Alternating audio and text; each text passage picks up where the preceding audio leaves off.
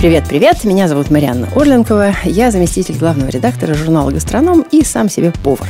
Ужасно мне нравится разговаривать про еду, и чтобы результаты были слышны не только мне одной, я сделала подкаст на «Медузе», и мы назвали его «Сложные щи». Его-то вы и слушаете.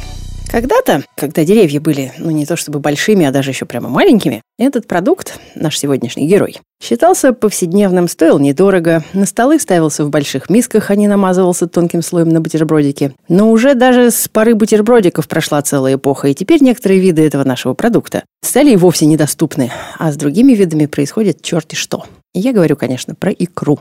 Про заморскую поговорим в следующий раз, а сегодня просто красная, черная, желтая, зеленая и фиолетовая в крапинку. Я позвала в гости, не буду же я сама с собой разговаривать на такие важные темы, Олега Гугунава, владельца рыбной лавки «Капитан Селедкин». Олег, привет. Привет, Наян. В принципе, программа у нас, конечно, гастрономическая.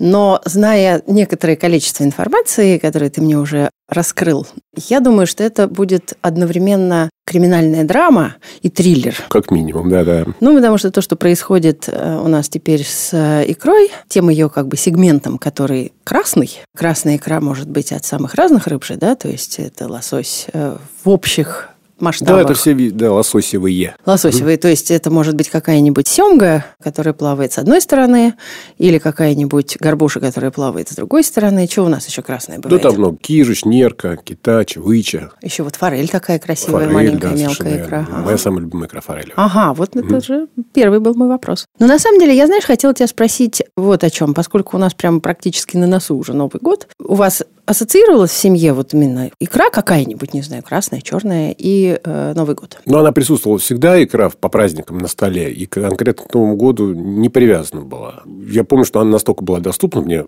Практически в каждом магазине, где были консервы, продавалась икра. Это, это мы про Москву разговариваем это сейчас? мы про Москву разговариваем, ага. 70-е годы, да. Что вы с ней делали? Как вы ее ели? Мы традиционно просто бутерброды. Бутерброды? Да. Иногда, когда у бабушки хватало на это времени, потому что бабушка пекла кучу всяких разных э, Наполеонов и так далее, если оставалось тесто, и она делала тарталетки, то икра была в тарталетках. Причем она смешивалась с э, маслом комнатной температуры. Не масло на одной икра сверху, а именно она перемешивалась. Красивенько тоже. Да. А еще у меня в доме напротив жил мой приятель, у него отец был летчик.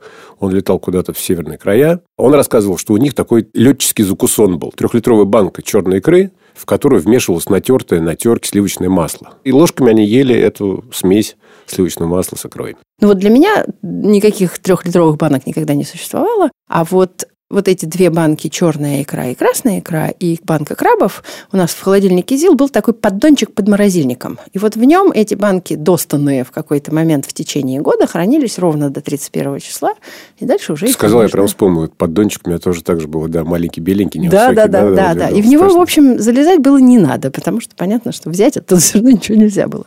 У нас никаких ни тарталеток, ничего, просто, конечно, бутерброды, все были счастливы, крабы в оливье или в крабовый салат, и, в общем, отличная история получалась. Я вот что могу сказать по поводу блюд с красной икрой. Понятно, что все, что вы хотите украсить на столе, делается сразу немедленно очень праздничным. Будь это, ну вот любой салат, к которому хоть какое-то отношение эта икра имеет, то есть в нем, наверное, должна быть рыба сверху выложенная слоем или даже отдельными икринками икра делает очень нарядным всю эту историю. Потом, если у вас, например, есть какие-нибудь приятные горячие блюда из красной рыбы или белой рыбы, это, кстати, на самом деле совсем не важно, а также креветок, гребешков, крабов, ну, всякого праздничного и вкусного. К этому можно организовать какой-нибудь славный соус сливочный, да, в котором икра присутствует только в самую последнюю секунду. То есть вот вы делаете, ну, например, вы варите какой-нибудь классический соус бешамель, который делается из пары ложек сливочного масла и пары ложек муки, когда вы их вместе обжариваете до такого светло-бежевого цвета. Потом вливаете туда примерно литр молока и хорошенечко перемешиваете, чтобы не было комочков, и варите еще, чтобы избавиться от вкуса муки и приобрести приятный вкус, наоборот, молока, сливок, масла, вот этого всего Ореховый он такой. Ну, чуть-чуть, да, это зависит очень сильно от того, как ты будешь жарить вот эту смесь масла и муки, которая называется ру по-французски, да. То есть, если ты ее будешь жарить а, минут 20-25 на слабом огне до такого э, махагани, это называется, да, цвет красно-черный практически, и дальше загустишь ее чем-то, типа, например, рыбным бульоном, то у тебя получится новоорлеанская кухня каджунская, да, в которой разные супы и рагу загущаются вот именно вот таким цветом. Ну, с икрой такой, конечно, не сочетается. Нам нужно что-нибудь очень такое нежное и светленькое.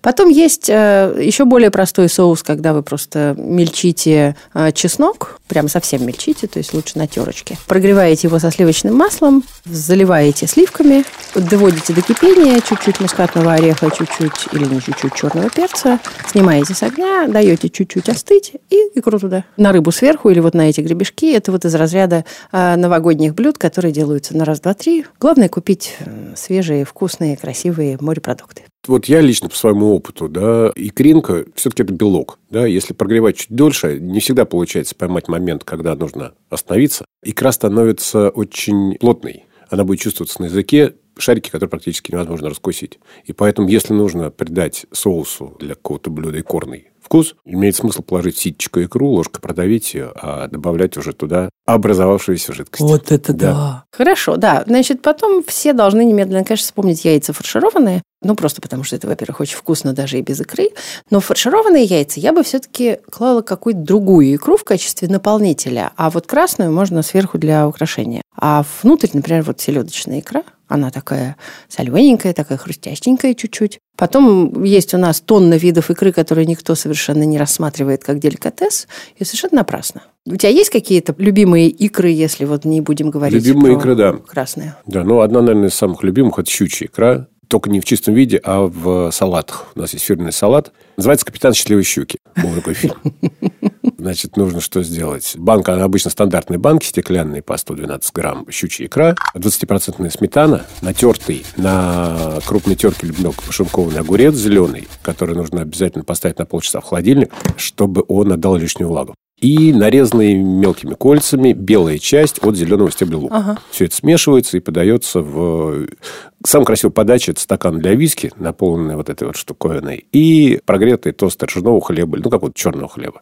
Даже бородинский подойдет. Ой, как хорошо. Вот. Да. Если, ну, сметану лучше брать, да, даже 20, может быть, 30, может быть, еще больше, чтобы это не растекалось с тоста. Я на самом деле думаю, что икра щуки действительно значительно вкуснее, чем большинство видов красной икры, хотя некоторые я тоже очень люблю. Но самая вкусная для меня икра, если не говорить про черную, это сиговая, потому что она обладает всеми качествами для меня черной икры, а цена все-таки у нее немножко другая. Тебе нравится? Сигу, да, очень-очень. Можно же купить сига мороженого, да, если повезет, внутри окажется икра. Посолить икру в домашних условиях очень легко, особенно если она мелкая. Вот рассказывай. Достать, промыть, отделить от ястычных пленок. Так, каждый, подожди, не каждый, все знают, что да, такое ястычная пленка. Каждый, вернее, у большинства рыб икра находится в мешочке. Который называется, называется естык. естык. Да, угу. совершенно верно. И когда вы потрошите рыбу, достаете этот самый естык, он обычно разрывается немножко, но икринки крепятся к стенкам этой пленки достаточно крепко, и отделить ее бывает иногда сложно. Поэтому икру заливают практически кипятком, сырую, там 90 градусов, когда руку нельзя держать. И разбалтывают в этом кипятке. Икра как бы варится, икринки мутнеют.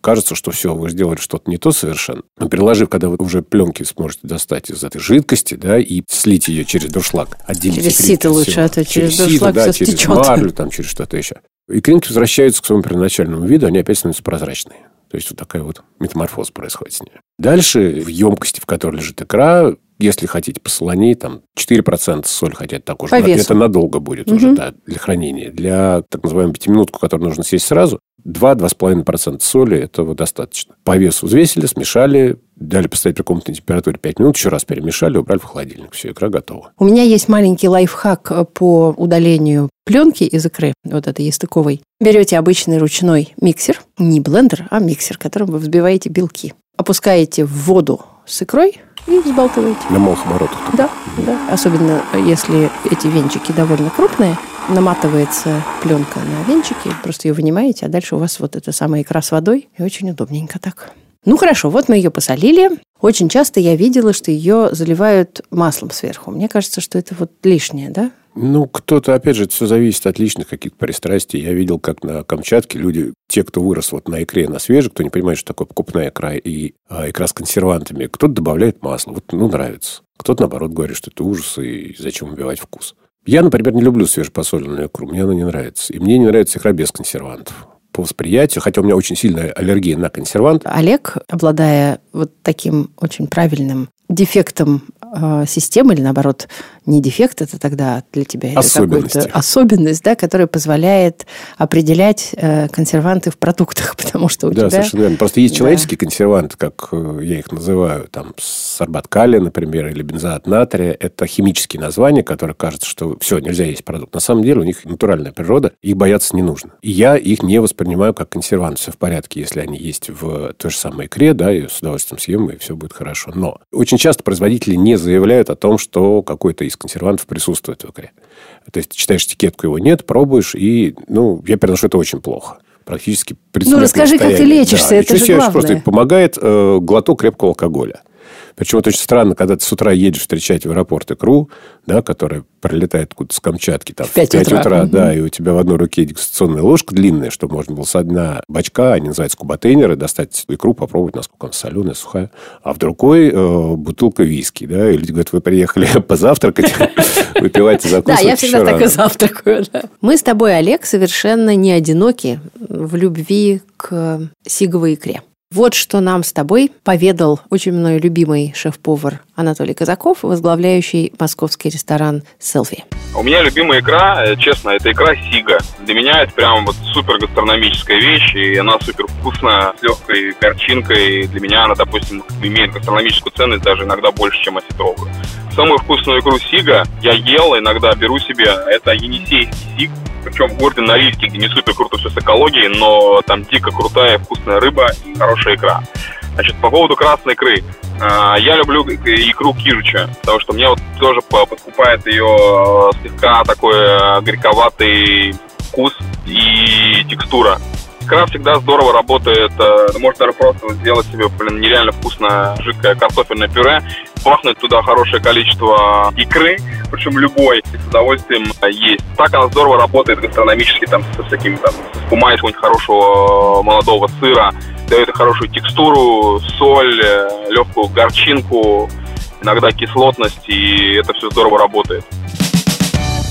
Давайте, дорогие друзья, вернемся на нашу грешную землю. Проблема заключается в том, что на нас с вами все хотят заработать. В том числе производители икры, и у них это получается прямо отлично, мне кажется. Мне кажется, что вот когда есть какие-то продукты, которые народ любит и хочет себя ими побаловать, да, когда это просто такой абсолютный кусочек праздника. И мы стараемся, естественно, ну, сэкономить как-то на этом, не покупать адски дорого, стараемся как-то научиться выбирать. Вот давай ты, Олег, начнешь нас учить, какую икру покупать нельзя, какую можно. А научиться-то очень просто. Есть э, обычно, как люди спрашивают, какая икра первая появляется на рынке. Ты знаешь, какая первая появляется в сезон? Нет. Можно открыть, э, ну, какой-нибудь профильный сайт и посмотреть. Там будет написано, что первая появляется икра нерки да, в начале лета. Но это неправда. Первая появляется браконьерская икра.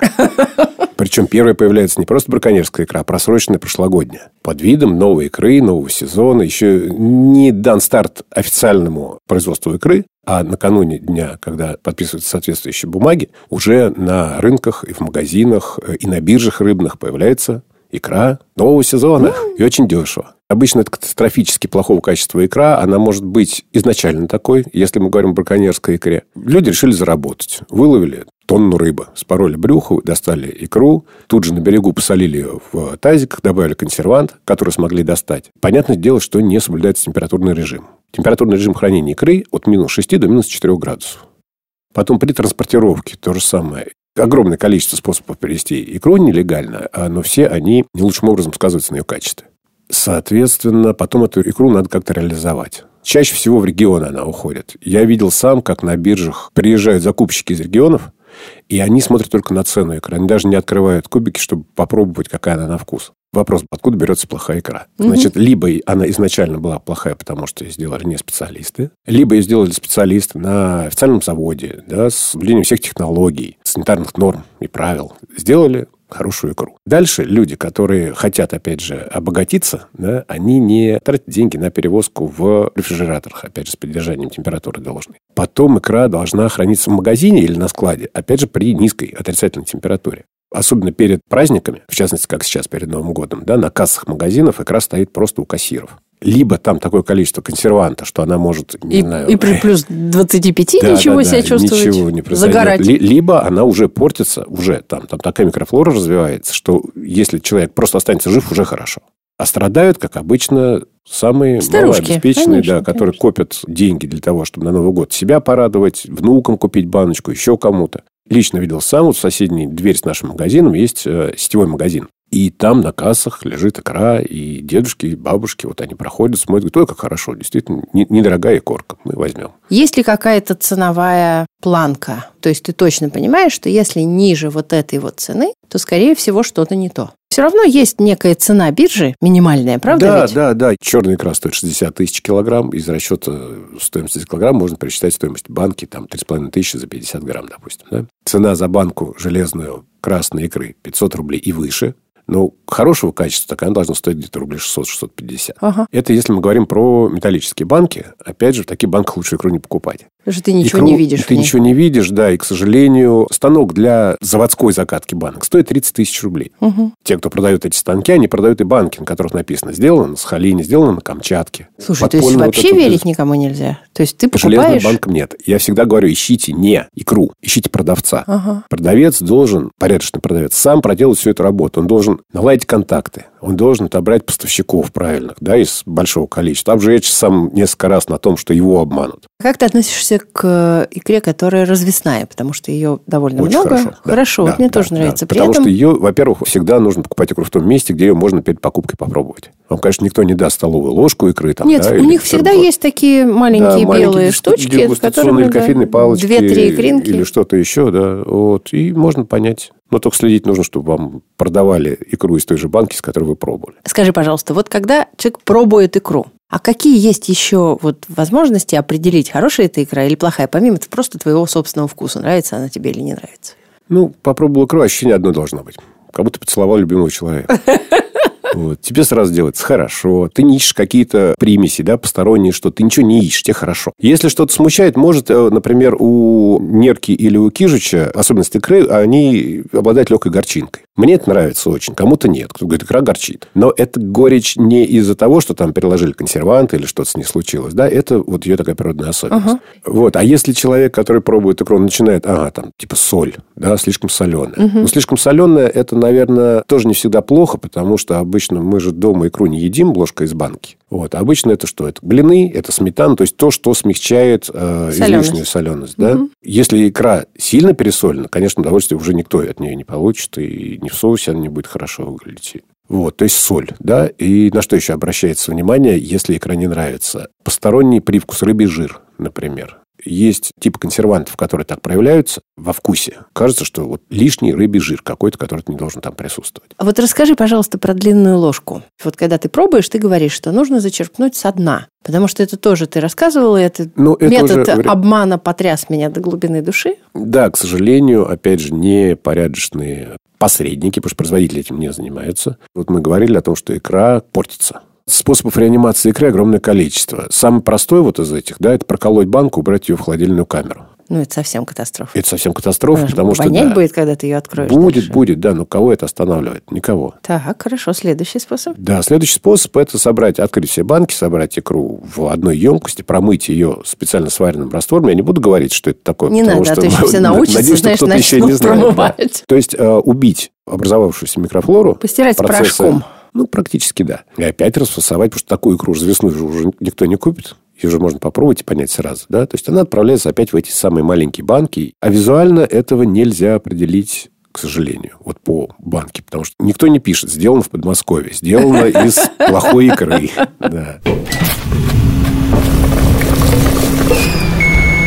Давай представим себе, что у нас такое вот застолье, и есть некоторое количество очень приятных холодных закусок с икрой, которые можно быстренько, как говорили мои две приятельницы, сварганить на этот самый новогодний стол. Они все требуют хорошего продукта, все остальные ингредиенты. Ну, например, вот отличное сочетание – это авокадо и Да, яйца. авокадо прекрасно. Да. Мгм. Давай начнем с теплой закуски. У вас есть э, хорошее спелое авокадо. Вы нарезаете авокадо дольками. Всегда есть совет, типа сбрызнуть авокадо лимонным соком, чтобы оно не темнело. Честно говоря, современные сорта, не знаю, что они делают, что яблоки, что авокадо, что-то не темнеют. Вот темнеет то, что с дерева сорвал. А так нарезал себе, стоит. Я предлагаю другой вариант, если вы боитесь, что оно потемнеет. Дело в том, что лимонный сок все-таки довольно существенный вкус дает, кислоту. Мне с авокадо не всегда нравится кислота. Поэтому вы можете эти дольки авокадо смазать просто растительным маслом или майонезом, если вы используете его конкретно в этом салате. Просто вот прям кисточку берете и аккуратненько промазываете. Тонкий слой покрывает та же самая пленка, ничего никак не окисляется.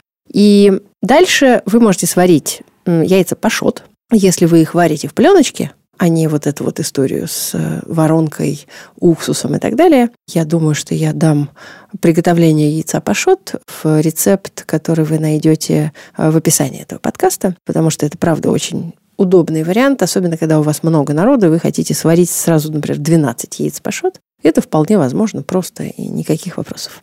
Вот у вас авокадо, вот у вас это яйцо пашот. Сделайте хороший домашний майонез, который мы описываем в подкасте про майонез. А также э, можно туда же, ну, если у вас еще крабы есть, или малосольная хорошая э, какая-нибудь тоже красная рыба, или наоборот, какая-нибудь зубатка горячего копчения. Вот вы это все собираете в один красивый салатник. И сверху туда как раз и корочку. Вот ты бы сюда какой сорт посоветовал? Мне всегда кажется, что симпатичнее смотрится мелкая икра. То есть вот форель, нерка? Форель, да, форель, нерка и кижуч. Кижуч еще. Вот три, да. Угу. Кита тоже, она самая понятная для бывшего советского человека, да, и это горбуши и кита. Все Крупные, нежные, Крупные, зерна нежные, такие, да. Ага. Вот она большая, ее так видно издалека. По мне, так для украшения лучше все-таки что-то мелкое. А какой-нибудь у тебя есть фирменный рецепт э, новогодней закуски, даже, может быть, если она и без икры, но все равно интересно? Ну, самый вот мы сами засаливаем селедку с одной стороны, не праздничное, может быть, для кого-то, а для русского человека бутерброд, черный хлеб, тонкое кольцо ялтинского лука, который обмакивается в сметану, например, перед подачей, и ну, перед тем, как положить его на хлеб, да, кусочек селедки, которая почищена заранее, сбрызнута маслом, которое пахнет слегка семечками, пожарено, например. Да, так, чтобы капелька, чтобы не перебивать это все. Вот. И сверху на лучок вот такая вот. Ну, мне кажется, и, и икру туда можно Три икринки. Три икринки, ну да, наверное. Или икру селедки вот в эту сметану, про которую ты говоришь. Ну, икра селедки, она тоже бывает двух типов. А, когда она созревшая, она такая хрустящая. Или та, которую мы достаем из селедки, когда чистим ее разделом. Она мягкая. С точки зрения красоты, наверное, интереснее хрустящая.